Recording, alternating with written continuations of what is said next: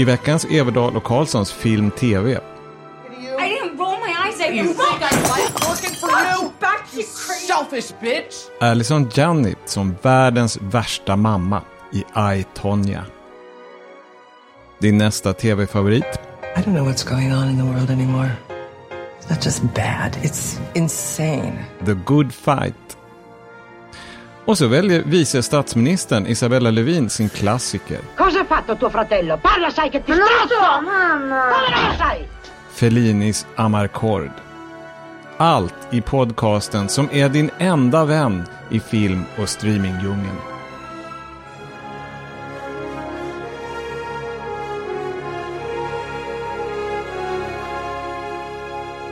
Ja, hej och välkomna igen till ett litet kök nära Odenplan i Stockholm. Och här sitter jag, Göran Everdahl med CG Karlsson. Hej! Hej! Och Johan Andreasson. Tjenare! Tjena Mås. Och vi ska snart börja prata om filmer och tipsa om streaming och sånt där. Men CG, du, du darrar av vrede, eller? Jag är jätteindignerad. Nej, men jag har precis alldeles nyss upptäckt att Nollor och Nördar, Freaks and Geeks, Klassisk Ja, tv-serie. en av de bästa tv-serier som har gjorts tycker jag. Ja. Eh, från 99, som, 99, 2000 så.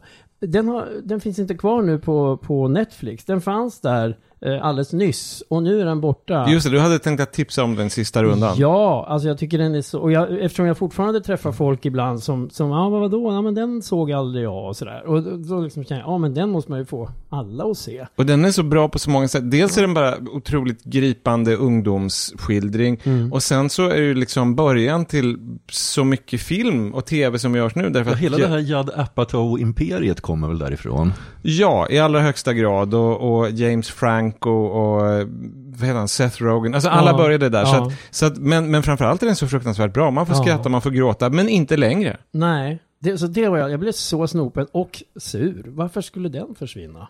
Jag har ingen Ja. aning om varför. Jag tror att den låg på Netflix i Sverige i kanske ett år eller ett drygt år eller någonting. Och så sen så är den bara borta. Och här, då kommer vi till någonting som, som det inte pratas om. S- Nya problemet som det inte pratas om.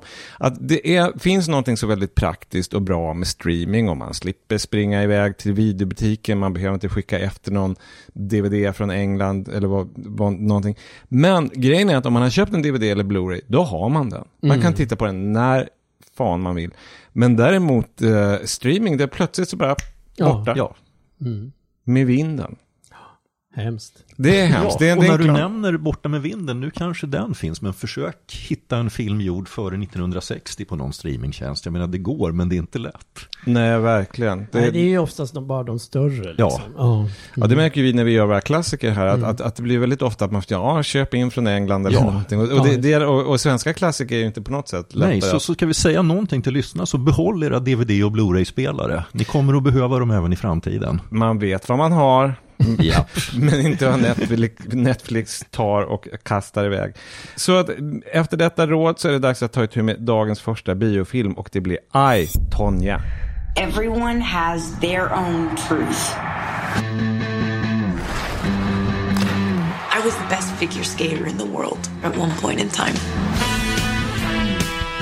Call that a clean skate for Christ's sake? Do not swear in front of the kids. I didn't swear, you cunt. Och filmen heter alltså I, Tonya. Och Tonya, det är Tonya Harding, för evigt känd för en enda sak. Skandalen när hon tävlade i konståkning i OS i Lillehammer 1994. Hängde du med? Du är ju sportintresserad till skillnad från mig. Absolut, jag kommer väldigt mycket ihåg att man blev så här chockad. Det var ju så där att hennes huvudrival i USA var ju Nancy Kerrigan.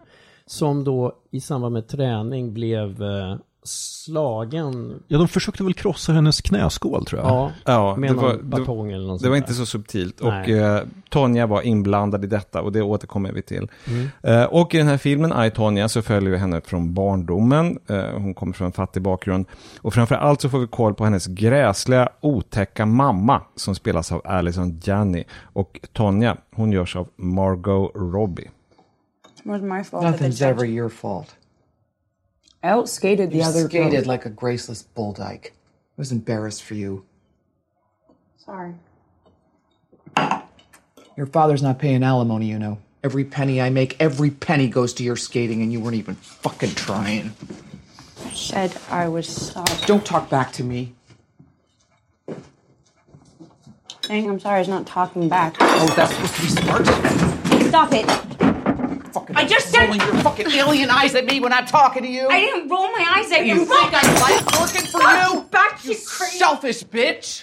Och där hörde vi ett riktigt rejält gräl och den som förde, anförde sina styrkor där, det var Alison Janney som mamman och hon belönades då med en Oscar för bästa kvinnliga biroll i förra veckan för rollen som den här hemska mamma Harding. Ehm, Och vad heter det, Margot, hon, var, hon fick inte statyett, men hon var nominerad. Hon var för- nominerad. För huvudroll. bästa kvinnliga huvudroll, Ja, precis. Mm. Eh, vad, vad säger vi om den här filmen, Seger? Vad tycker du om helt... Åh, du menar så här helt spontant? Ja, Ja. Den, den tar ett lite speciellt grepp. För grejen är att eh, den blandar liksom humor med de här faktiskt väldigt fruktansvärda sakerna som hände. Och jag menar som har att göra med hennes hemskt monstermamma och hennes omgivning och hennes misshandlande man och allting. Så det är ju liksom en blandning av, alltså det är humor och det är samtidigt så här tragedi. Ja, tra, den Ja. är ju tragikomisk helt enkelt. Ja. Eller om man ska vara lite hård så har de ju helt enkelt inte kunnat bestämma sig för vilken film de ska göra. Jag, jag tycker att det är ett stort problem med filmen. Ja, jag tror att jag tycker bättre om den än vad du gör, Johan. Eller i alla fall. Men jag håller med om att det är ett problem. Och jag, jag tycker att det är ett problem i tonen och attityden mot de här personerna. Alltså det, men det finns en massa eh, öknamn för den här sociala gruppen som hon tillhör. Poor white trash och crackers och, eh, och så vidare. Och jag tycker att filmen den har ju det här satiriska draget, men jag tycker att den ser ner på sina huvudpersoner. Och Ja, att det, det- det, det- det är problematiskt. Det, och det håller jag med. Ja. Sen tycker jag, jag kan direkt säga att jag tycker också lite mer om den än Johan. Alltså Mm. du, jag, du sa att de misslyckades, jag, jag vet inte vad du sa. Men ja, för att, alltså, med- alltså, jag tycker där att, jord- att de, där- de har inte kunnat bestämma sig för vilken men film de vill göra. För att, alltså, sen tycker jag att den har enskilda scener som, som är, alltså ibland är den ju väldigt rolig och Mm. Alison Janney är fantastiskt bra, flera andra skådespelare är bra. Men jag, jag har så här, så här, två stora invändningar mot filmen och den, den första är att de har gjort en film om Tonya Harding och så har de valt en huvudrollsinnehavare som borde ha spelat Nancy Kerrigan. Ja, det är sant. Och, och, Det håller jag med. Ja, och det andra är att Och då de här helt- menar du helt enkelt att hon... hon är alldeles hon för, är för tjusig, för Hollywood-tjusig. Ja, Det är alldeles för mycket Hollywood-glamour Mm, för, mm. för den rollen. Eh, och hur de än gör med hemska frisyrer och, och kilovis med smink så går det bara inte att tro att Nej, det de har är... inte lyckats göra sådär som, vad var det, Charlize Theron när hon spelade... Ja, det är ett berömt Mo- exempel. Monster, eller Ja, när de Ja. verkligen, när de dolde hennes verkliga utseende helt Ja. enkelt. Och Men gjorde, så har de ju inte gjort här. Nej. Utan, utan hon har fått Mm. lite, lite så här, ser lite mer skabbig ut. Ja. Men hon ser fortfarande väldigt glamorös ut. Så Ja. det håller jag med dig om. en konstig roll. Och det Eh, gäller ju ja. även hennes man i filmen som spelas av Sebastian Stan som då normalt sett brukar spela superhjälte. Alltså han är The Winter Soldier, Mm. Ja. Bucky i, i Captain America-filmerna. Och det tänkte jag på när man såg, för det, i eftertexterna så är det här som är nästan standard i den här typen av filmer, att man får se dokumentärbilder på de verkliga personerna, Mm. förebilderna. Och både Tonya Harding och hennes man. Och då märker man att ja, men det här är verkligen ett allvarligt problem, därför att de är inte alls lika snygga. De är inte Nej. skådespelare eller filmstjärnor, de här verkliga människorna. Men de har en slags karisma som faktiskt inte personerna i de här rollerna riktigt lyckas tillskansa sig. Helt enkelt därför att de, de, är, de ser för bra ut. Ja. Det, det, det är så enkelt. Ja, för att ta en CG-invändning eh, just Nu blir jag orolig. när, när det gäller Tonya Harding. Och nu, nu tänker jag på vår diskussion om eh, prinsessan Margaret. Så det är så att den, I The Crown. ja, i, The- i The Crown, att den riktiga Tonya Harding, hon var ju väldigt liten och ganska satt och hade väldigt kraftiga lårmuskler. Och det här var ju så att säga ett problem hon hade. Alltså det var inte bara det att hon hade fel attityd, att hon var grov och svor, utan de här konståkningssnobbarna tyckte ju att hon åkte fult helt enkelt. Eh, och eh, ja, Margot Robbie, hon är ju, jag kollade, jag, jag googlade på bussen hit, hon är 1,68 och hon är ju filmstjärna och hon har de här liksom långa perfekta ben. Alltså hon är en klassisk isprinsessa och det går ju inte att välja mer fel helt enkelt. Nej, alltså jag håller med dig på den här punkten. Sen, sen kan jag tycka att det här som du är inne på, den här att de inte har bestämt sig. Alltså jag, jag tycker ibland att det ändå funkar den här mixen av svart komik får man ju säga och det här drama. Och jag faktiskt också kan säga, dels så tycker jag precis som du att en del scener också är väldigt roliga, men jag blir också, vissa scener blir jag berörd av. Alltså jag Ja, tyck- för det, det blev inte jag. Nej men det anade ja, jag, men du ja, så sällan berörd. Men, ja. Johan, the hard ass. Nej men det är faktiskt, Ja. det blir jag på riktigt alltså. Mm. Men jag tycker ändå inte, alltså jag tycker inte heller att det, det är lite sva- Jag tycker inte att de får till riktigt den där balansen. Jag tycker det är Nej. lite, det funkar inte helt och fullt med det. Jag, jag tycker att det är ett problem att, att det handlar om så allvarliga saker. Alltså hon blir misshandlad, Ja. Tonja, som Ja, barn och, och- även som vuxen. Och, och det, är liksom, det behandlas egentligen alltid bara som ett skämt. Ja, och, alltså, alltså, i, i, och det- alltså det här är ju på något sätt så får man en känsla av att det är ett problem de har sett själva. För att en, en del av personerna behandlas ju, de är ju så att säga rakt av eh, spelar komedi. Alltså speciellt de här kumpanerna till hennes man. De här förlorartyperna. Ja, Mm. eh, De som genomför dådet. Ja, men sen på något sätt så blir de ju ändå tvungna att bestämma sig för hur de ser på Tonya Harding. Och det de kommer fram till är väl ändå på något sätt att de, de skildrar henne som, som ett offer. Att hon är någon som först blev misshandlad, av, alltså fysiskt misshandlad Mm. av sin mamma. Och, och sen söker sig till en man som hon också blir fysiskt misshandlad av. Och det här funkar ju helt enkelt inte att spela som komedi. Jag tycker att Johan får breda ut sig väldigt mycket med sin väldigt negativa Okej, ja. Ja, men kör vind, Seger. Ja, nej Mm. då. Nej, men alltså jag tycker, jo men jo, vi pratar om det här att det finns också grejer som, som är kul. Mm. Ja, bara. men det- det håller jag En med om. Mm. pytteliten grej som jag bara tyckte var roligt. Och det är när hennes man Jeff, hans liksom raggningsreplik för henne när de precis har träffats. Ja. Do you like food? Som ska gå och äta. ja. Ja, men det är raka rör.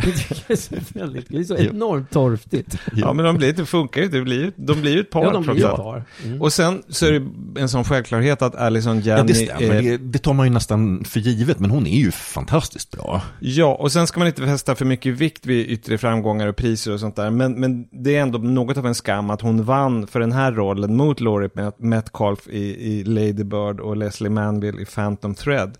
Därför att hur bra Alison Janney än är, så är det här, det här är en väldigt enkel figur. Ja, och det är ju, en, alltså, det är ju verkligen en show-off-roll. Ja. och, och hon gör den bra. Ja, men ja. den är Mm. på något sätt, den är ju väldigt eh, tacksam så. Ja. Ja, Eh. Laurie Metcalf åt, har ju mer att jobba med och åstadkommer också så oerhört mycket mer i Lady Bird. Det är lite kul att det också är en sån här mor-dotter-relation. Ja, det är som, sant. som faktiskt Ja. jag tänkte på i Lady Bird alltså. Och det här är då en lite annan mor-dotter-relation. Ja. Aningen ännu mer knepig kan man säga. Ja. ja. Och då börjar vi närma oss ett betyg känns det som. Vad, vad säger du Sega? För mig blir det en trea. En tvåa från mig. Tre stjärnor från mig, så totalen blir tre stjärnor till I, Tonja. Och vi ångar vidare för vi har sett en film till den här veckan.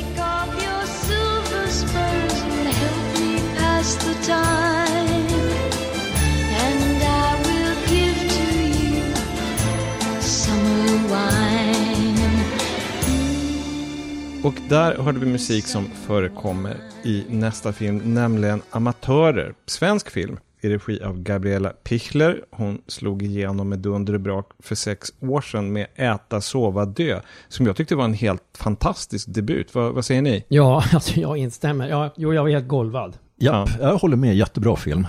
Yes, och nu kommer då hennes andra Amatörer och där har hon skrivit manus tillsammans med Jonas Hassan Khemiri. Och Amatörer utspelar sig i en liten ort på landsbygden, Lafors. Och Lafors är kandidat när ett tyskt storvaruhus ska etablera sig. Och eh, nu måste kommunen göra PR och uppvakta den här firman på något sätt. Så varför inte låta gymnasieelever göra sina egna filmer på telefonerna om sitt Lafors? Det finns nämligen inget budget i det här läget för en riktig filmare. Och vi ska lyssna på ett klipp där Musse från kommunen snackar med eleverna. Vi låter Musse presentera Ja, det vad han kom hit för idag. För jäkla roligt att få komma hit. Och jag har en rätt så spännande, rätt så stor fråga att ställa till er. Och det är, vem av er skulle vilja rädda ett samhälle?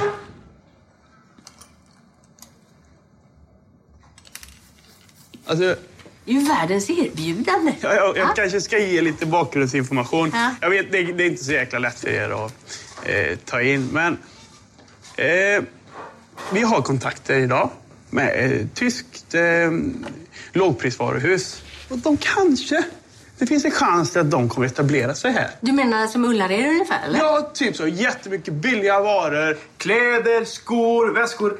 Men det står lite mellan att de ska etablera hos oss i Lafors eller i Alingsås. Och inte fasen vill vi väl att de hamnar i Alingsås. Nej. Va? Det vore hemskt om de gjorde det. Så därför behöver vi eran hjälp att göra en film om Lafors. Och där hörde vi alltså kommungubben, eller gubbe och gubben. Yngre än någon i det här rummet. Absolut. Eh, han, Musse heter han i filmen, han spelas av Fredrik Dahl och Fredrik Dahl är i likhet med i stort sett alla i filmen amatörer. Precis. Och kommuntjänsteman i Svenljunga där den här filmen spelades in. Ja, han är näringslivsstrateg. Så att det här är väldigt mycket det han sysslar med i, i verkliga livet också. Och man kan ju bara konstatera, det hör man ju på det här klippet, att precis som med Äta, sova, dö så är det fantastiska insatser som, som Gabriella Pichler får från de här amatörerna. Det, det, det, blir en sån, det blir ett sånt mervärde, det blir en sån äkthet. Ja, Mm. jag håller med. Det, det, de, spelar, alltså de är så trovärdiga Ja. i sin ton helt enkelt. Mm. Absolut. Det enda jag ska säga mer om handlingen tror jag, det är att vi, det utkristalliserar sig två unga tjejer i den här skolklassen som, som gör sin film. Men de filmar då inte riktigt det Lafors som kommunen vill visa upp för tyskarna direkt. Det blir, eh, tonen mörknar lite grann, men det är ändå kan man säga en komedi. Ja, det är ju mer, alltså, det, jag tyckte i och för sig, det tyckte vi väl alla, Äta, sova, dö var ju, hade ju en del väldigt roliga scener. Och, Ja. men det Mm. var, den var ju ändå lite mer drama. Det här är, Ja, det är en rätt tung historia. ja, det här är Eh, ändå mer en eh, ja, komedi. stämmer. Absolut. Alltså tonen är ju faktiskt, skulle jag säga, väldigt annorlunda i den här eh, andra. Jag, jag såg filmerna samma dag. Alltså jag hade inte sett Äta, sova, dö tidigare. Så jag såg den på DVD på morgonen och sen gick jag ungefär vid lunchtid eh, och såg eh, amatörer. Och man känner naturligtvis igen eh, regissören. Mm. Det här sättet att arbeta med amatörer och så. Men, men tonen, i filmen, tonen i filmerna är verkligen väldigt, väldigt olika. Ja, det fanns ju en, i Äta, sova, dö så fanns det ju en verklig desperation, för det handlar om någon som Ja, blir av med jobbet, stämmer. de måste flytta och, och verkligen känner bo, hela sin tillvaro och människovärde egentligen hamnar i gungning. Och, och det är aldrig så akut i Nej. den här filmen. Nej. Den, sen, sen är ju den här, den här är ju liksom en stökigare film. Ja, det är det. Ja. Och, och mer, alltså den är ju mer sådär lite bråkig och besvärlig och sådär. Och, alltså, och delvis ofokuserad. Ja, det är den ju också. Både i, alltså på, i form och allting. Men även sådär, alltså jag tror så här, Äta, sova, dö, det, det, det var en sån här film som jag tror att nästan alla kan ta till sig, oavsett sådär var man befinner sig. Ja, inte extremister, men jag menar Mm, rent ja. ideologiskt så tror jag att liksom, över ganska stor skala, polisskala, så tror jag att liksom, den är Ja, väldigt sådär. Jag tror de flesta blev väldigt enga- engagerade. Här tror jag det finns en del scener som jag tror kan bränner till lite, som inte riktigt... Alltså den här är lite stökigare. Lite mer provocerande. Alltså en, en, en annan skillnad är ju att den här tar ju också ett väldigt mycket större grepp. Alltså Äta, sova, dö handlar om en arbetsplats och ett ganska litet antal personer. Den här filmen handlar om en hel kommun. Det är Mm. otroligt mycket folk som är med. Det är väldigt mycket folk. Ja. Men det är fantastiskt, återigen, hur, hur hon lyckas få det att kännas äkta. Alltså, Ja. De är ju amatörer, men det känns aldrig amatörmässigt. Nej. Nej. Och alltså, även om man då säger att filmen är stor, för det, det finns ju en eller en, en sak som jag i alla fall alltid har tänkt som ett kvalitetstecken på en film, det är om man liksom tänker sig att filmen fortsätter utanför eh, bildrutan. Och så är det ju verkligen med den här, för trots att det är det här otroliga myllret av människor så, så känner man ju verkligen att det finns en, en mycket, det här är ändå en del av en, en större värld hela tiden. Mm. Och då är det ändå en påhittad ort. Ja. La, Mm. Lafors finns inte. Nej. Eh, så att det, och det finns, ska jag säga, jag, jag är ändå lite skeptisk mot filmen som helhet. Alltså inte så att jag tycker att den är misslyckad, jag tycker det finns mycket som är bra. Men jag tycker den är lite lång och det finns, den tar ett bra tag på sig att, att komma igång tycker jag. Hur känner ni där? Ja, alltså, jag tycker, för jag menar som, som vi har konstaterat, Äta, sova, dö, den var, tycker jag var helt makalös. Ja, och en även femma, jag, ja. ja. även jag kan, kan också ha vissa så här, jag kan hålla med lite av, av, det du sa. Samtidigt som jag kan också tycka att det finns något värde i det här, lite bråkig också, för att jag, jag menar, den, jag märker den blottlägger liksom småborgaren in i mig i vissa scener. Mm. När jag känner att, ja men om jag ska vara ärlig så känner jag att liksom i verkliga livet så, ja men där skulle jag kanske tycka att de där tjejerna var lite jobbiga. Du skulle de- gripa in, vän av ordning. Nej, det vet jag inte. Men, men liksom, och framförallt det här som jag tycker den här lärarinnan Mm. och eh, hennes man som är dokumentärfilmare. Jag tycker det är så bra. De, där fångar filmen det här, den här liksom, det finns någon slags välvilja och lite så här, ja men vi är ju schyssta och vi Mm. vill ju vara goda och sådär. Och sen då när, det, när, när de får mothugg och sådär. Det finns en scen med en Mm. romsk tiggare som vä- Ja. vägrar flytta sig. Det är nästan den bästa scenen i filmen Ja, tycker jag. han, han, han fiskar och är i vägen för den här filmen och, och, och, som de ska filma. Liksom. Och, och den scenen, den, den fångar någonting. För hon, hon är sådär efteråt, så här lärarinnan. Ja, men jag, jag försöker ju bara vara snäll. Det, här, det här blev obehagligt. ja. Ja, hon där- förstår ju dessutom inte de förstår ju inte varandra. Alltså det, det är också en väldigt rolig grej att det visar sig att i det här, för att eh, tiggaren han talar ju, eh, han, kan, han talar rumänska. Mm. Eh, och det visar sig att det finns en kille, eh, det är en lång, lång bit där de bara absolut inte förstår varandra alls. De försöker på tyska, de försöker på engelska, men så visar det sig att det finns ju en kille i filmteamet som kan rumänska. Då kan de plötsligt tala med varandra. Det, det är också väldigt kul att det är på det sättet. Mm. Ja, och som, eller, det är oklart om han är, eh, jobbar med dokumentärfilmaren eller faktiskt är i Ja, just kommunen. Ja, det stämmer. Därför att det är Ja. också en sak som de tar upp, eller som Gabriella Pichler naturligtvis medvetet tar upp, att, att, att landsbygden ser inte ut som i Änglagård, utan det, det, det finns massvis av folk med, med utländsk bakgrund där, och det finns dessutom mellan de här, förstår man, det är också en bra scen, när man förstår att det finns både klasskillnader och, och etniska skillnader som gör det jobbigt för dem att umgås, när, Mm, när deras ja. barn, och att de på något sätt ska, ska kommunicera med varandra, och de gör sitt bästa, men en är medelklass och en är arbetarklass, och det, blir, det går lite knaggligt helt Ja. enkelt. Alltså jag, jag kan känna igen en del från min uppväxtstad Strängnäs. Den är ju då större än det här samhället och så. Men det finns väldigt mycket som jag känner igen från det här också. Att det här när de nu ska försöka locka dit det här tyska varuhuset. Alltså det här litet... Nu ska vi vara förenade. Det här är bra för alla. Det är liksom med oss eller mot oss. Alltså det, allting ska vara sådär positivt. Och det där känner jag igen Jo. från min uppväxtstad. Ja, ja, alltså den här småstads... Jag är delvis uppvuxen i Jönköping och jag höll Mm. dessutom på som de här två tjejerna och gjorde filmer tillsammans med mina kompisar. Och, alltså det har ju gått massor av år och det har hänt, eh, vi lever delvis i ett annat Sverige, men man känner ändå igen sig så otroligt väl. Alltså en, en, en svensk småstad förblir en svensk småstad nästan vad man än gör med den. Kloka ord. Är vi redo för att sätta betyg kanske? Ja, en enda sekundgrej. Ja, ja, ja. Alla filmer borde börja med Summer Wine med Nancy Sinatra och Lee, Lee Hazelwood. Det gör den här. Och spelar den dessutom länge. En av de bästa låtar som har gjorts någonsin. Ja. Bra rutet av C.G. Karlsson. Mm. Ja. Vad sätter du för betyg då? Det blir en fyra från mig. ja, samma här, fyra. Tre stjärnor från mig, men totalen blir ju helt enkelt fyra till amatörer. Och därmed så går vi vidare till tv och streaming.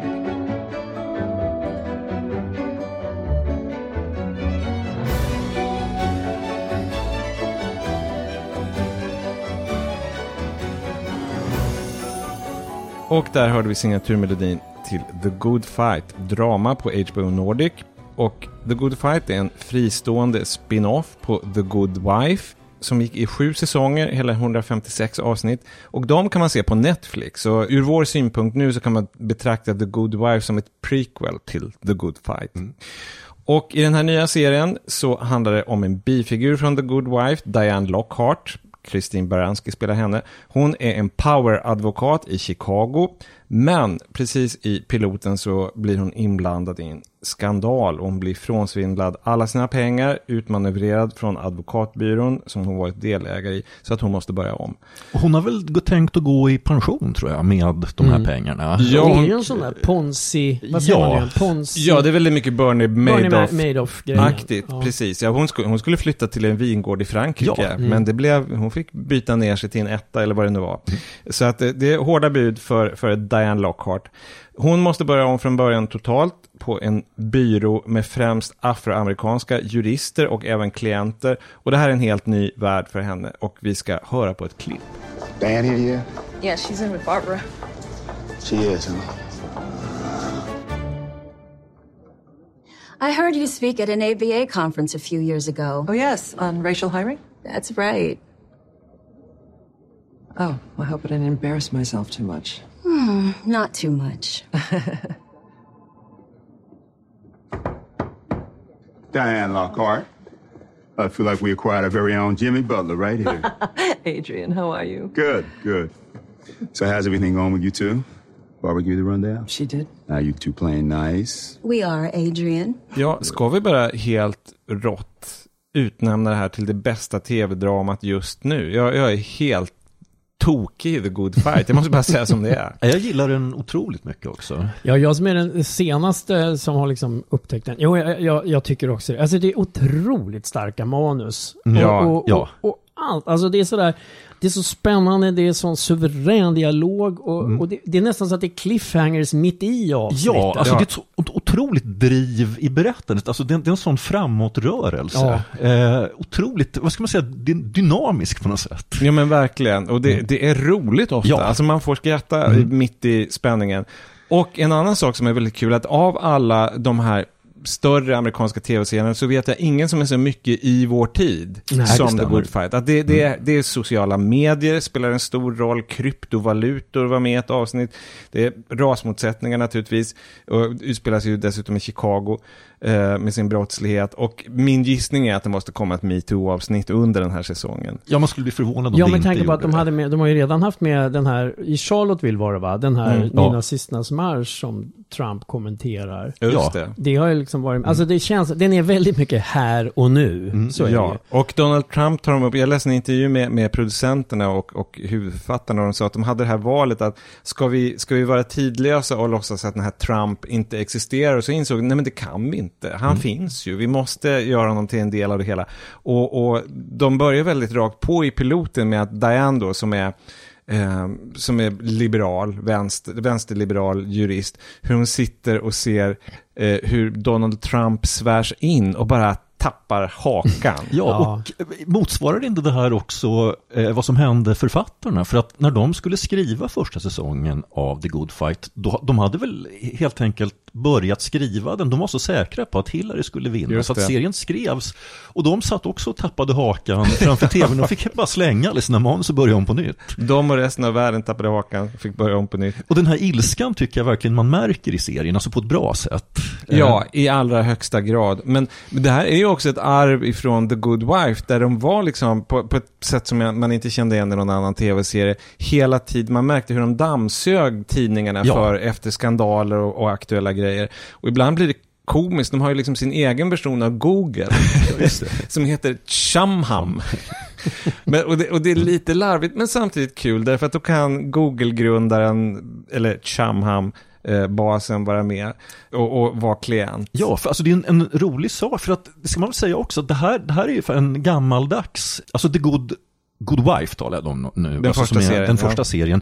Alltså det är inte en sån här eh, kabelserie med liksom korta säsonger, utan det är en gammal hederlig network-serie som gjordes med, är det 22 avsnitt per säsong? Det varierar lite, men, men Ja. minst 20 i alla fall. Och den gick i sju säsonger. Och, och det är ju också att dels så lär man ju känna personerna otroligt bra på det här sättet. Men de får, de får ju också den här möjligheten att verkligen bygga upp och, och det utnyttjar ju de till max. Att, att bygga upp en helt egen värld med återkommande bifigurer, egna varumärken, företag. Ja, det är jätteroligt. Det är Eh. nästan som, det, jag skulle säga att de två serier som det påminner om mest om, The Good Wife och även The Good Fight, därför att den bygger vidare på det. Det, det skulle jag säga är Game of Thrones och The Simpsons. Ja, det stämmer. Det, det de har gemensamt är just det här att det, att det finns så många bifigurer. Ja.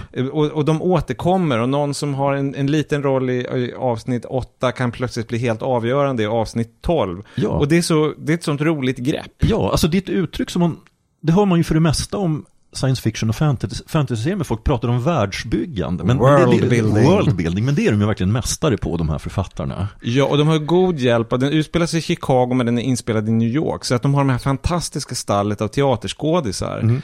Som gör biroller och excentriska domare. Ja. Tydligen ska Rob Reiner komma eh, Ah. som domare senare den här säsongen, har jag läst. Alltså jag tycker också, det, alltså det är sån, vad säger man, densitet, sån Ja, tät- ja alltså, det är en enorm täthet. För att liksom, jag Ja. tänkte faktiskt på det att det, det finns liksom nästan ingen utfyllnad. Alltså Nej. nästan varenda scen har en betydelse och driver hela framåt. Ja. För det, det är ändå sådär ibland i serier att man, de kör lite sådär, men det kan svaja lite. Men Mm. den här är så bara totalt hela tiden bara. Ja. Och, det, och det är så väldigt välregisserat och spelat också. Att man märker att skådespelarna har ju anpassat sig till det här tempot. Så att ibland så är det lite Howard Hawks på 1940-talet. Men man anar Cary Grant och Ro- Rosalind Russell runt hörnet. I, Mm. det här, I det här tempot och drivet. Och alla är proffs, alla är jätteduktiga på sina jobb och de är ovänner med varandra. Och, man bara njuter.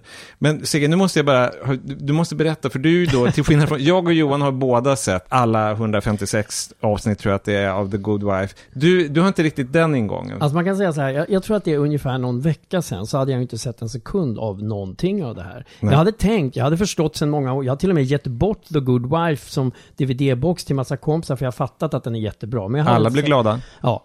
Och sen så bara, så jag, okej, nu ska jag vill, nu må jag hoppa in i Good Fight. Då gjorde jag en, en det är det sjukaste jag någonsin. Nej men allvarligt talat. Jag, jag tittade på The Good Wife på piloten, det var steg ett. Nummer två, då läste jag Netflix, de har sådana här kortfattade texter om varenda ett av de följande 153 avsnitten av The Good Wife. Då läste jag varenda en av dem. Du gör mig rädd. Och sen så såg jag det näst sista avsnittet och det sista avsnittet av den serien.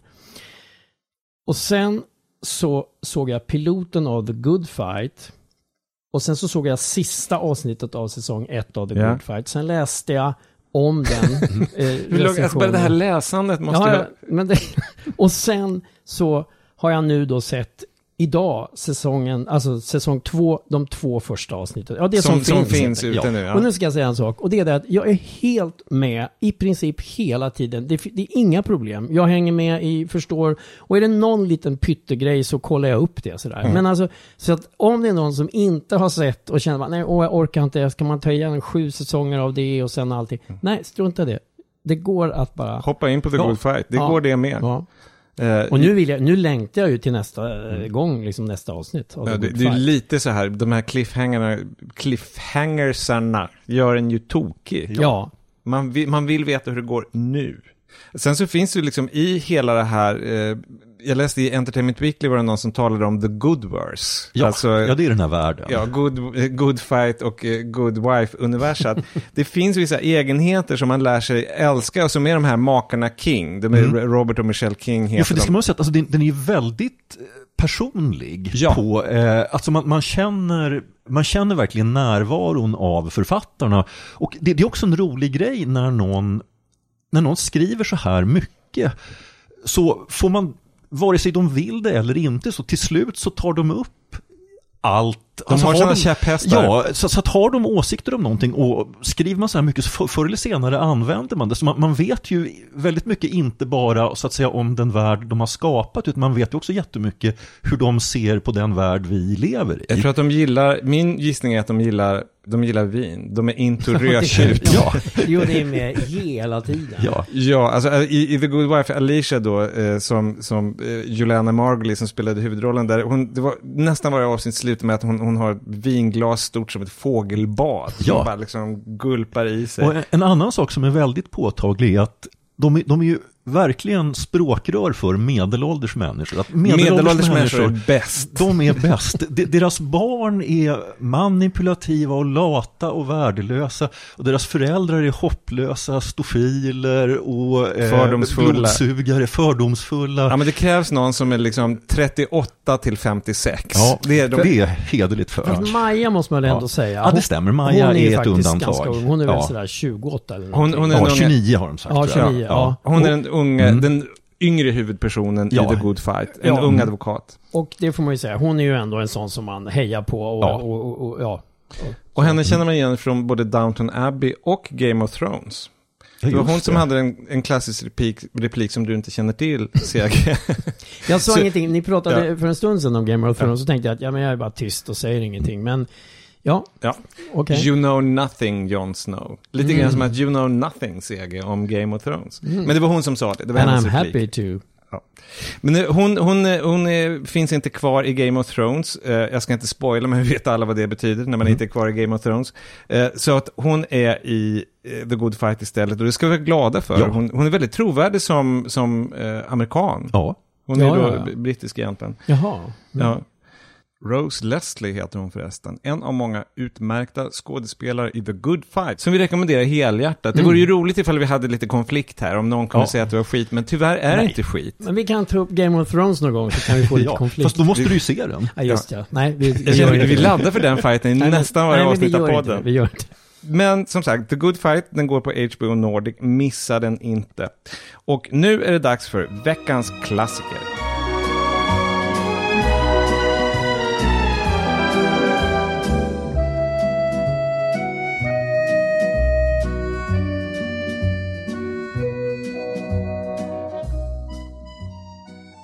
Ja, och det var då ljuv musik av Nino Rota ur Federico Fellinis Amarcord från 1973. Vald av vår gäst, Isabella Lövin, välkommen.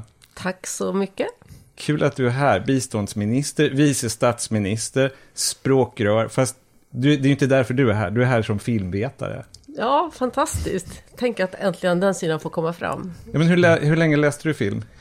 Eh, Jag läste två terminer eh, direkt efter gymnasiet och jag läste tillsammans med CG. Ja, det var kul. 1982 minns jag att det var. Och, eh, Så att ni, 36 år sedan? oh, jag är så dålig i matte, jag är bättre på film. Men i alla fall så... Ja. ja. Back in the days. Ja, det var ju väldigt roligt. Det är faktiskt Ja. det roligaste jag har pluggat. Ja, nej, men det var en, en jätterolig tid alltså. Ja. Och, eh, och att vi har kontakten fortfarande Ja. säger ju någonting faktiskt. Mm, mm, Efter, absolut. vad sa du, 36 år? Jag tror att det är 36 Ja, år. men det kan nog stämma. Oj. Ja, nu Mm. tycker jag vi lämnar Ja. många år. Vi går vidare. Vi Ja. går till någonting som hände sig för ännu längre sedan, nämligen eh, handlingen i Amarcord som utspelades på 1930-talet. Det är ett år i livet för den påhittade badorten Borgo som påminner starkt om Rimini där Fellini växte upp. Och här finns Fellinis alter ego, Titta. Eller snodde han egentligen alla historierna från sin bästa kompis, finns det folk som hävdar. I alla Mm. fall. Eh, vi ska höra när Titta äter middag med familjen. Det går ganska vilt till, som vi ska höra. Pappa är arg. För Titta, han har hittat på bus, ganska oaptitligt bus. Det är väldigt mycket kropp i Amarcord. eh, med sina legistpolare. Dammi il piatto di tuo fratello. Dammi il piatto di tuo fratello! Metti giù quel piatto. Dove vai? Ma cosa ha fatto? Cos'è che ha fatto? Cosa ha fatto? Te lo faccio vedere io cosa ha fatto. Cosa ha fatto? Cosa ha fatto? Cosa ha fatto tuo fratello? Parla, sai che ti Ma non lo strozzo! so, mamma. Come non lo sai? Ecco il cappello del cavalier Biondi. È andato Beh. al cinema ieri. Senti qui che Eh, ma cos'è? Lo sai chi è stato? Ja, vad som har hänt här då får man reda på. Han kommer fram, pappan kommer fram med en hatt som luktar illa och som, han blir så arg så han börjar bita i hatten. Vilket jag inte skulle ha gjort, för vad som har hänt är att, att, att Titta och hans kompisar har alltså eh, helt enkelt pissat på den från balkongen på, på stans biograf. Och det är någon, en vän till familjen som, som hatten satt på. Så att jag, jag är lite grann på pappans sida där. Det är ju ett gäng ligister, helt klart. Eh, och, men Amarcord, titeln, det betyder jag minns, tydligen på dialekten i den här delen av Italien. Mm. Eh, vilket leder till frågan, Isabella, vad, vad minns du av Amarcord? När såg du den, för det första? Men det var nog när jag läste filmvetenskap då, 81 eller möjligtvis 1980. Mm. Ehm, och Amarcord, det är ju också, det, det är ju det, det är dialektalt men det handlar ju om att man älskar att minnas. Det har med amare och, och Mm. ricordare att göra. Så Du har en italiensk koppling, har jag för Ja, mig. jag läste ju italienska och var mycket i Italien när jag var yngre. Så jag läste ett år i Bologna faktiskt. Okej. Eh, Som ju är den region som, som Fellini kommer från, Emilia Eh, Men jag tycker det var så kul att du valde just den här scenen. För att det är faktiskt, nu när jag såg om den så är det ju den scenen när man, alltså man skrattar ju så. Det är inte, Ja. det är inte måttigt. Alltså det är så en ilska och eh, det här som eskalerar alltså, totalt omåttligt som slutar med att båda föräldrarna försöker ta livet av sig inför barnen genom att liksom, till slut bokstavligt talat försöka slita isär sina egna käkar. Ja, Man sådär som man gör. Ja, Ja. som man gör. Och mamma skriker jag vill ta cyanid.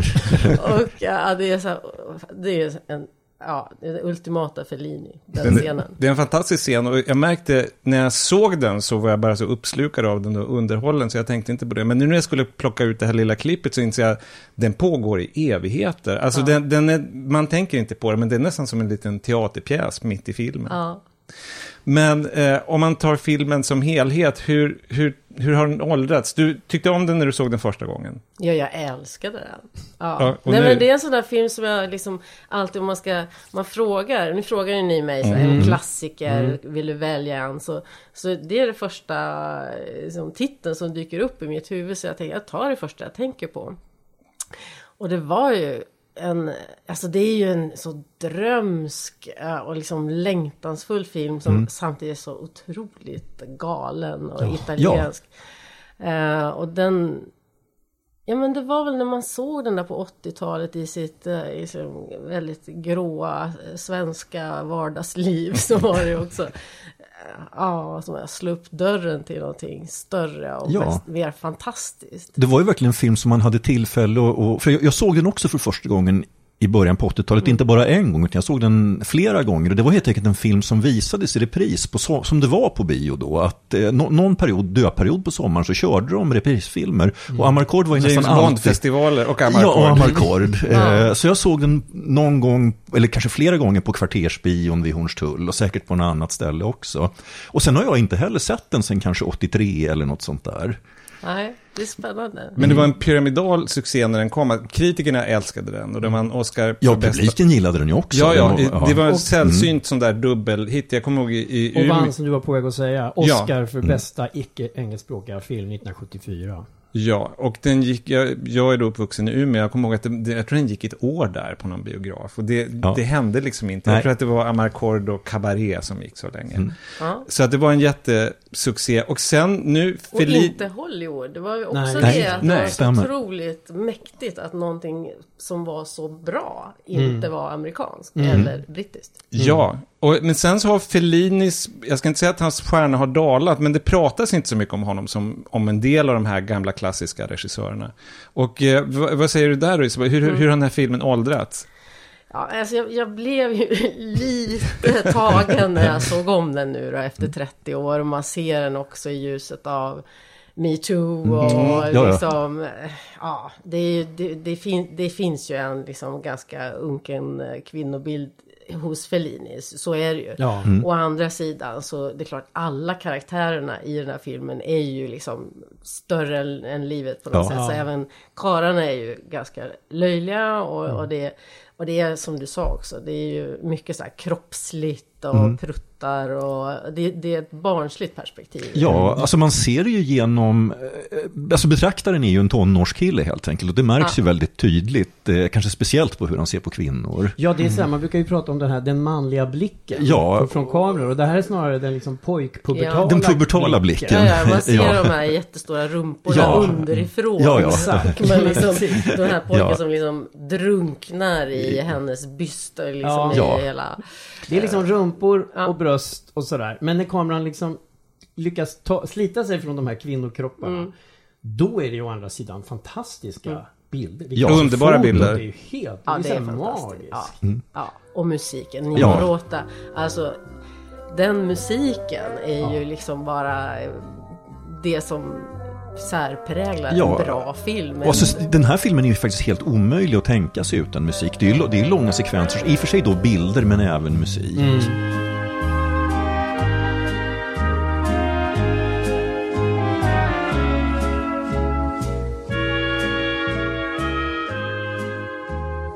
Det finns de här berömda regissörs och kompositörsparen och de två mest klassiska, det är väl Fellini och Nino Rota, kanske Alfred Hitchcock och Bernard Herrmann. Att det går liksom inte att tänka sig de här filmerna utan den ena parten.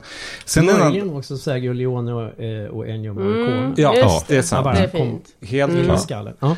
Eh, men men det, det går inte att komma ifrån att, att den är ju pubertal. Alltså avsiktligt verkligen. pubertal, för det handlar om en snubbe i Ja, puberteten. ja, ja. Mm. Men sen så tycker, tror jag att jag påverkas lite grann av att den hade en sån enorm påverkan på framförallt italiensk film, men europeisk film överhuvudtaget som kom efteråt. Så att det finns så många som har plankat på olika sätt. Från Cinema Paradiso till Mitt liv som hund kan man hitta där. Alltså det finns så många motiv. Och jag menar, den har påverkat bra filmer, men det känns ju inte nytt. Alltså när han gjorde det första gången, då var, då var det nästan provocerande tror jag. Attackerna mot kyrkan och han grävde upp det här liket i garderoben, fascismen. Att alla är så entusiastiska fascister i byn, Ja. till exempel. Alla utom en som står i ett kyrktorn och spelar Internationalen. Och det, är Ja. ju, det är ju Tittas pappa. Ja, Ja. precis. Han som, han som, som, skrek, som skriker varje Ja. middag. Och som Ja. man känner att han, den skådisens stämband måste vara helt slut efter filmen. Men Det, eh, det finns en viss italiensk, en heshet som bara existerar i Italien. När man har skrikit klart. Ja, exakt, det som blir kvar. Men den, jag måste bara få säga, Ja. den scenen när, när pappan faktiskt är den, en av de få som vågar protestera mot fascisterna. Ja. Det är faktiskt en, en av de få gånger i filmen där det känns faktiskt också att det finns ett allvar. Ja. Det är väldigt Ja. Silla. Men det var ju också väldigt intressant för jag hade ju, nämligen gjort mig en bild av att det, att det var mycket mer av det här Mussolini och hur, hur galet det var när de här Mhm. fascisterna kommer in i stan med, och det är liksom dammet ryker och man ser dem knappt och, och den här vackra kvinnan i, i stan som då liksom bjuder ut sig till honom Mm. eller till den här eh, så, eller prinsen Ja, som är Ja, ja. också fascist. Camerati!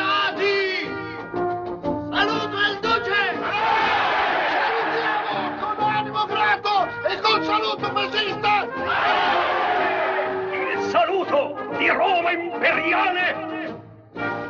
E ci addita! Men det är ju ganska lite egentligen i filmen. Det finns Mm. en som jag tycker är väldigt, väldigt rolig och sorglig scen. Och det är ju när pappan förhörs Ja. av fascisterna. Och den stora anklagelsen mot honom är så här att ja, vi har nog hört, någon har hört dig säga det här med den här Mussolini, om han fortsätter så här, då vet jag inte. Nej, just det. ja. Har du sagt det eller inte? Ja, men jag vet, ja, jag vet inte. Och då, och då börjar de då tvinga i honom resinolja. Ja. eh, som gör sen, den ultimata förnedringen då, för han gör ju på sig. Ja, Mm. Och det, för Fellini förstår man ju det ändå, liksom, ja, molnet har, har en guldkant, det blir ändå tillfälle för lite pruttskämt. Ja, exakt! Ja. Nej, men och det, det, är väl lite, det var jag lite förvånad över, att det var så mycket pruttskämt i Ja, det går inte tio, alltså, det går aldrig mer än 10-15 minuter utan pruttskämt. Ibland får man ju säga att det är rätt roligt. Det finns ju en slags Ja, berättar... faktiskt några gånger mot det. Det bästa Ja. tycker jag är den här, berä- den här väldigt eleganta berättarfiguren som känns nästan som någon slags Maurice Chevalier som går runt och berättar om stadens Ja, historia han som pratar med oss, han är liksom vår guide i filmen. Ja, och Han- tittar in i kameran. Ja, han är så otroligt charmerande och liksom en lebeman, verkligen. Men han avbryts gång på gång. E suoi innumerevoli figli che hanno onorato con segni d'eternità l'arte, la scienza, la religione, la politica. Någon som står bakom kameran och pruttar sönder det han säger. Och det är väldigt fånigt. Men det är ju som, det är en rolig halvtimme, väldigt mycket. Eller Benny Hill. Benny Hill. Och för att ta två företeelser som inte överlevt i vår tid. Nej. Heller. Så att, jag skulle Ja. säga att det är lite grann som Mark Twains Huckleberry Finn, att, att den är alltid på något sätt folk blir alltid upprörda i vilken tid den än förekommer, men av olika saker. Mm. Och, och jag tror på 70-talet så var det inte kvinnosynen som var, var det jobbiga, som det har blivit nu. Men, men Fellini skulle väl antagligen gissa jag vara nöjd med att, att, att reta folk av vilken anledning som helst. En sak som vi tänk, reflekterade över Mm. igår, det är ju den här kvälls... Fartyget som alla Ja, Ja. som kommer den till är så vacker. Ja. Och då, då slogs vi ännu en gång av det här, liksom idag med all, all, alla digitala effekter och hur man liksom Mm. får... Och här är ju en modell då. Mm. Och hur otroligt mycket vackrare Ja. det är. Ja. Alltså, det här analoga sättet Ja. att liksom visa. Den Mm. scenen är ju så fantastisk. Ja, den Den är, är helt Jag magisk. ska säga den scen, det är en fantastisk sekvens. Det, Amarcord har ju ingen egentlig intrig, utan det är bara ett år i den här pojkens och stadens liv. Vilket gör, ger Fellini tillfälle att bara, varenda infall kan ju han förverkliga. Och ett av dem är helt fantastiskt, det är att hela stan rusar mot stranden, för det är en badort, det här Borgo Rimini. Och som, som åskådare har man ingen aning vad som pågår, men alla är så upphetsade, alla, alla slänger sig i båtar och ut på havet och det blir mörkt.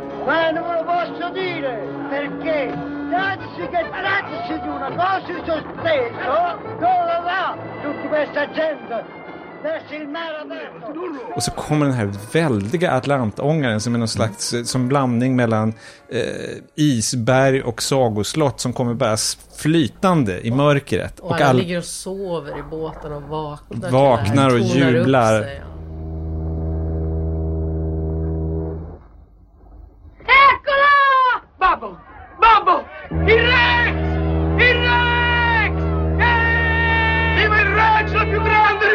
Realizzazione navale del regime! Så att det är en underbar scen som inte leder någon vart och heller inte behöver göra det. Nej men poängen tror jag är den här blinda eh, musikanten som är med i en av båtarna. För när alla vaknar så ser de den här båten som bara liksom som ett ja, stort tivoli som tornar upp sig. Och han bara Beskriv hur det ser ut! Beskriv hur det ser ut! Ingen bryr sig om honom. Han ligger där eh, med sitt, under sitt dragspel. Det är ganska mycket tycker- rå men hjärtlig humor, får man ja, säga. men alltså jag tycker det är intressant det där som, som du är inne på Göran, liksom att någonting som är nytt en gång, Mm. när man nu ser det 30 år senare, så, så är det så många andra som har liksom inspirerats av det Ja. och tagit efter det. Mm. Och kanske förfinat och, och, och så, att, så man tycker inte att det är, all, i alla stycken är det så, så himla nytt. Och jag, vet inte, jag ska inte jämföra med Blues Brothers, men jag menar Mm. jag såg, råkade se den på tv för några år sedan. Mm. Så långsamt. Ja. Mm. Det händer ju ingenting. Och liksom i den här, eh, i Amarcord är det också liksom, det är lite longörer här och Mm. var, som jag tror Mm. idag skulle man aldrig ha, ha, ha Mm. låtit det gå. Om, om man också, man har en annan förväntan liksom på tempo idag också. Ja, den där skolsekvensen i början som man förstår betyder mycket för Fellini själv. För han Ja. hatade skol... Han hatade alla auktoriteter helt enkelt. Han hatade prästerna, han hatade lärarna. Så att det är en väldigt lång sekvens i början när, med, med olika stofillärare som man förstår att ja, men det är väl minne som betyder något för honom. Men det, det känns inte så väsentligt kanske. Och naturligtvis en kvinnlig mattelärare i en, Ja, ja. i, i en jumper som sitter lite tight. Strut-bh. ja, precis. Naturligtvis. Så även bland lärarna så var han ju tvungen att få in lite sån pubertal lustlängtan eller vad man ska säga. Absolut. Han, jag har kollat i, i Fellini om Fellini, den här intervjuboken. Jag måste nästan läsa upp. Han var ju då ökänt lat. Han gjorde ingenting i skolan överhuvudtaget. Och sen så Mhm. Ja. reste han till Rom för att plugga juridik. Och det, det finns inget som tyder på att han gick på en enda föreläsning. Medan familjen skickade pengar. I alla fall, så här säger han själv då om sin skoltid i, i Rimini. Jag har lata och vällustiga minnen av hela dagar som passerar förbi utan att någonting blev uträttat. Hur jag sträckte ut benen under skolbänken, rensade naglarna med pennkniven och tänkte på Volpina som så här dags säkert var nere vid havet och älskade med någon fiskare bakom en klippa. Det var mars, kanske hade hon redan börjat gå naken. Så det är så 100% Amarcord, den här Ja. liksom, den, den 15-åriga gubben. Ja.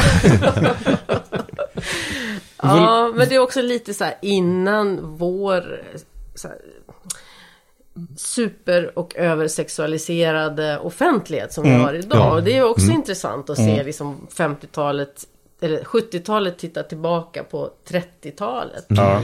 Eh, och hur otroligt upphetsande det kunde vara med en, en staty med en naken, Ja. Ja. liksom, ja, naken staty på ett torg till exempel. Och, Ja. ja. Ja, det är ju väldigt mycket så. Nej, men det, jag tror att det är helt sant som du säger, att vi lever i den här hypersexualiserade tiden, där det Mm. finns runt omkring oss och debatteras varje minut på dygnet. Men däremot den här fixeringen som, som småkillarna har i Amarcord, det är ett fattigdomsbevis. Alltså de, Mm. det, det fanns ju inget liksom. Nej. Så att den där statyn blev väldigt spännande, Mm. helt enkelt. Volpina som han nämnde där, som då han hävdar fanns i verkligheten, det är någon slags, eh, hon förekommer ju i filmen också. Mm. Och är en utav alla de här karikerade kvinnorna. Hon, man förstår aldrig riktigt. Är, är hon prostituerad, nymfoman, båda? Men hon har sex med folk på stranden i alla fall. Och galen, hon är galen. Mm, Ja, Ja. ja, precis. Mm. Precis. kromar sig Ja. och uppför sig hela tiden väldigt Ja. mystiskt och märkligt. Ja. Fa caldo, eh? Ah, Ma voi non ci avete caldo?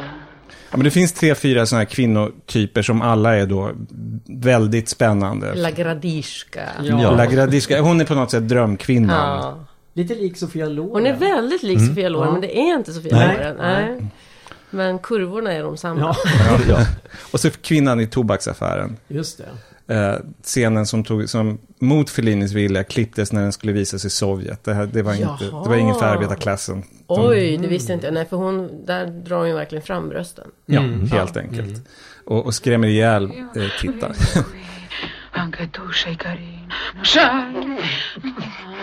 Fammi. Fammi. Jag älskar tanken på att, att Fellini idag skulle komma med det här manuset till Filminstitutet. till en konsulent. och jag menar bara tanken, alltså det, finns- inte en siffra rätt. Alltså, om man struntar i den här köns och genusgrejen och bara det här att det finns ingen intrig och ja men det fixar vi, vi improviserar lite. Vi, vi bygger de här kulisserna för miljoner och sen så mm, fixar det sig. Eh, men det gjorde det ju faktiskt. Men det, det är ingenting som, nej, den här filmen, jag vet inte om den skulle kunna göras i Italien. Jo, i Italien skulle den nog kunna göras fortfarande. Jag, jag undrar om det inte är Ja. hårdare villkor där också faktiskt. Alltså det, 70-talet var ju en speciell tid, alltså då, då, då levde ju verkligen den här autörtanken och de här liksom, hade man blivit ett stort namn som regissör då kunde man ju få en budget och helt fria händer. Och sånt förekommer väl nästan, det finns ju någon enstaka, typ Terrence Malick får göra jättekonstiga filmer som ingen tittar på innan de Snart släpps. kanske Men, Ja. Wes Nej. Anderson har hyfsat fria händer Ja. tror jag också. Det, men, men det finns någon här som... men då någon... gör han ganska billiga filmer å andra sidan. För att det här är ju en liksom stor påkostad film, Amarkar. Det, Eh, Men då kanske vi ska avsluta med en, en sak som jag bara skulle vilja nämna. För jag tycker att det var också en sån där fin sekvens. Så nästan som en liten egen historia mitt i filmen. När farbrodern, alltså den här koleriska pappans brorsa. Som Ja. sitter på sinnessjukhus. Vad bra att du tar upp det. Ja. För jag satt och tänkte på det. att Det är ju liksom också en klassisk scen. Mm. När han klättrar upp i trädet. Och vägrar komma ner och bara ropar jag vill ha en kvinna. Och de är lite grann, men vi, vi har ingen kvinna att ge dig. Och han blir arg och börjar kasta sten på dem. Eh, Det är en väldigt fin scen och jag tycker den också, den behövs därför att det finns den här hårdheten som finns i det här samhället som man förstår. Mot de som är udda och mot den här blinda musikanten och de prostituerade, allting. Att, att det finns något väldigt fint med hur omsorgsfulla de är med den här otroligt besvärliga sinnessjuka personen som inte riktigt går att hantera och ändå liksom har de sånt tålamod med honom. Men det är lite oklart på vilket sätt han är sinnessjuk. För han verkar ju helt normal. Ja. Och så säger vårdarna eller skötarna säger så här. Ja men han är helt normal. Mm. Och så tar de med honom ut. Och sen klättrar han upp i trädet och sätter sig och skriker. Och Jag vill ha en kvinna. Och det, vad heter det nu, du som kan, det är Voy... Io, io voglio una donna.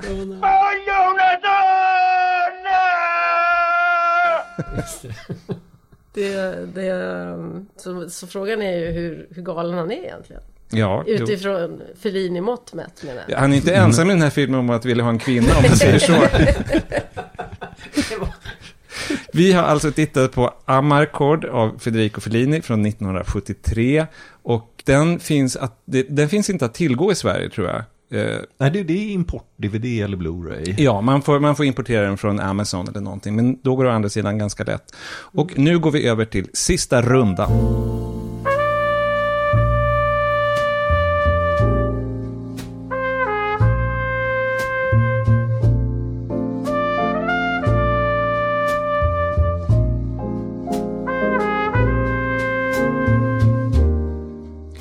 Ja, nu är det slut på de kontinentala mustigheterna och allt annat för den delen också för den här veckan. Men innan vi säger hej då så ska vi servera en sista runda av streamingtips. Johan, vad har du att servera? Jag har The Man in the High Castle, en tv-serie som är inne på andra säsongen. Som man kan Ja, det se. kommer en tredje snart. Det kommer en tredje snart, stämmer. Och eh, man kan se den här på Amazon Prime. Och den bygger på en roman av science fiction-författaren Philip K. Dick. Och, Känd för Blade Runner. Ja, till exempel. Och Total Recall. En hel Mm. del väldigt bra science fiction-filmer bygger på hans böcker. Och jag, jag tycker den Det här... luktar flum. Det är ofta lite flummigt ja, hans grejer. Den Ja. här är faktiskt ovanligt oflummig för att vara. Och det är ganska lite science fiction-inslag. Utan det, det är helt enkelt en alternativ version av historien. Serien utspelas i USA 1962. Men det är ett USA som har förlorat andra världskriget. Now we have a better world. There are those who seek to drag us all backward. We have arrested suspects smuggling subversive films. That film shows the world not as it could be, but as it is. Has to be about something more. I need answers. Så att USA är uppdelat i tre zoner. En, Japan, en som är kontrollerad av Japan. Västkusten. En, ja, en som är kontrollerad av Nazityskland och en neutral zon. Och Hitler lever fortfarande i, eh, heter det Neo-Berlin, det som de har byggt? För det är ju inte bombat i den här versionen. Ja, just det. Ja, jag tror att det är något sånt här nya Berlin. Eh, och som är, hela serien är jättesnygg, men just den här Berlin enligt, det måste väl vara, hette Albert Speers gamla Ja, det- ritningar ja, som de har liksom digitalt antar jag byggt upp i Jag tror att tv-serien. det finns kvar både ritningar och modeller Ja. de här jättebyggnaderna. Eh, men Hitler, han, han mår inte bra heller och han är speciellt bekymrad av rullar med kortfilmer, någon sorts korta journal, Journal. eller journalfilmer som visar en helt annan verklighet som vi känner igen lite bättre, där tyskarna har förlorat kriget.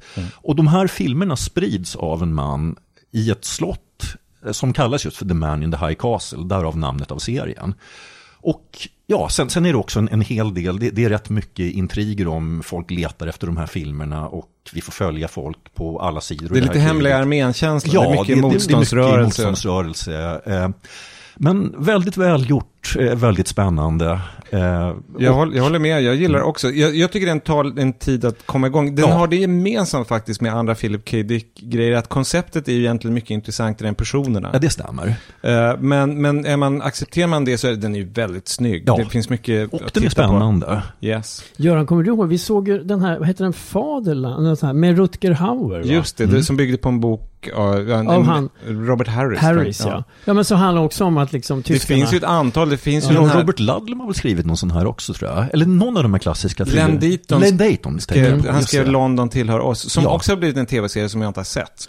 Och så tänker jag på den här Philip Roth-romanen som jag tycker så mycket Just om. det, The Eh, Plot så- Against America. Ja, men det finns ett sånt där ord Ja. för vad man kallar sånt här. Kontrafaktisk. Exakt. Mm, ja. gud vad jag satt och Eh, tänkte. Ja. Men han var, han var tidigt ute, Philip K. Dick, Ja. med det här. Med, jag vet inte när den kom, men det, det var ju Nej, alla gånger inte 30 år sedan. Ja, ja. Han har ju varit död ett ganska bra tag. Ja, The Man in the High Castle Japp. finns på Amazon Prime. Yes. Den, man kan alltså se på den lagligt nu. Jag tror att det här var en sån där som svenskar laddade ner lite fult för. Ja, men, Philip K. Dick har ju väldigt inbitna fans och de orkade ju inte riktigt vänta. Men som sagt, nu, nu är det allt är lagligt och fint. Yes. CG, ditt tips? Ja, det är faktiskt en film som går på bio sen eh, förra eh, fredagen eh, och som heter Vad ska folk säga? Som vi inte riktigt hann recensera då, men som jag har sett och tycker är väldigt bra. Mm. Och den, den, den är ju då inspirerad av regissören. Det är en kvinna som heter Iram Haq och bor i Norge, men har pakistanska föräldrar. Och hon blev av sin pappa när hon var 14 år, så blev hon helt enkelt kidnappad och förd till Pakistan för att de tyckte inte hon hade väl blivit för västerländskt influerad i sin livsstil. Hur gammal var hon då? Hon var 14 år. Oj. Och nu är hon ungefär 40 eller sådär. Och nu har hon alltså gjort gjort den här filmen, vad ska folk säga? Som då är,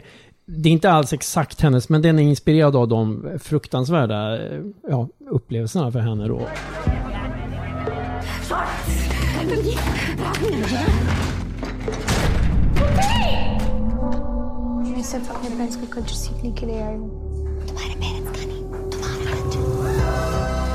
Och det här handlade den om en 16-årig tjej som, bor, som är norska och bor i Oslo och vars, hon, hennes föräldrar kommer på att hon har en norsk pojkvän och då gör de, då bara för pappan med henne ner till Pakistan och sen så får vi se hur, hur det går och så vidare för henne. Och den är väldigt eh, stark och den tjejen som spelar henne i eh, huvudrollen som, som, är, som faktiskt eh, debuterar, hon filmdebuterar, hon heter Maria Mozda och alltså hon är så fruktansvärt bra. Och jag menar, hon, filmen står och faller med henne och hon är verkligen sådär, jag, jag, ja, jag är jätteimponerad. För det är också en sån här roll där det inte är så här jättemycket repliker, hon ska uttrycka så mycket bara med ja, sin, sina blickar och sådär. Men det är, det är ganska tungt drama helt Ja det enkelt. är det. Den är, den är verkligen, det, jo ja, alltså man har ju ont i magen och det, det, det gör ont. Men den är väldigt bra. Vad ska folk säga? På bio. Mm. Ja, och mitt tips det är Last Week Tonight med John Oliver på HBO Nordic som just har inlett en ny säsong. Det här är en serie som, den har pågått ett tag, men jag märker när jag pratar med folk att det är många som inte känner till den. Och, och jag tycker att den är toppen, för i vår underliga tidsålder av Trump och Brexit och klimatförändringar och fan och hans mormor, då känns Last Week Tonight ändå som ett litet lufthål av vett och sans och humor. Spoiling for a fight, any fight, the president decided to pick one on trade, announcing new tariffs against the advice of many of his top advisors and without any internal review, tweeting, Trade wars are good and easy to win. Yes, trade wars are good and easy to win, which is weird because if that was true, everyone would always win them, in which case they'd actually be hard to win because everyone else would already have won them. It's a, it's a complex situation that philosophers refer to as the dipshit's conundrum. John Oliver, han medverkade i Daily Show med Jon Stewart i åratal. Och nu har han alltså sitt eget program och det kommer en gång i veckan. Och det som man kan vänta sig, det är aktuella politiska skämt och driver med Trump och sånt där. Men poängen är hans långa och välresearchade reportage som kommer sen, efter en kort inledning. Och, och de här reportagen, det handlar om sånt där som, det låter sällan roligt när man pratar om det. Det kan handla om, om kolindustrin, eh, eller nätneutralitet eller cigarettreklam i tredje världen. Men man får skratta. Och det är så välresearchat, man blir livrädd. Men man blir också lite klokare och jag lovar, som sagt, det är, det är faktiskt roligt. Jo, men det kan intygas. Ja, du har också kollat Ja. om den. Du har, du har sett lite i alla fall, Seger. Kan du verkligen bli klokare? Det är ju frågan. Sade han ironiskt. ja, jag, jag, har, jag har inget svar. Det där var för mycket för mig. Så det är lika bra att vi viker in åren för den här veckan. Eh, och berättar att vårt produktionsbolag heter Jarowski. Niklas Runsten har redigerat. Skriv jättesnällt om oss på iTunes till exempel. Prata om oss med alla ni känner. Varje ny lyssnare är guld värd. Eh, hej då från Göran, Johan, Sege. Hej då. Hej, hej. Och nu är det dags för veckans pyjamastips med Seger Karlsson. Och den här veckan så handlar det om en barnpyjamas. Den sitter på en pojke vars pappa heter Melker. Då kanske ni är med? Pelle i Saltkråkan. Och den här pyjamasen den är lite så här turkos, lite randig och det är en sån här typisk barnpyjamas. För det är liksom, numera har ju jag sådana här pyjamaser med kragar och knappar och som jag gillar, alltså konventionell herrpyjamas. Eh, och det tycker jag om. Men när jag var barn så hade jag sådana här mjuka, lite sådär rundhalsade som var sådär väldigt snälla på något sätt, lite slinkiga. Och det är en sån som, som eh, Pelle har här. Och när jag ser den, framförallt i första avsnittet som jag kan i princip utan till det är då när de kommer till Saltkråkan. Jag älskar det. Jag älskar ju i och för sig allt med Saltkråkan. Men då på slutet när det liksom regnar in och då har Pelle en liten groda i en hink för att det har regnat in i och han ligger i sängen och så är han så här jättenöjd. Och då har han på sig den här. Och eh, jag blir alldeles varm. Jag sitter faktiskt och tittar på en bild av just den scenen nu. Och, så att det här handlar inte kanske just om att åh, vad, jag är så snygg, jag vill köpa den imorgon, utan den väcker ljuva minnen. Du har lyssnat på ett pyjamastips med Seger Karlsson.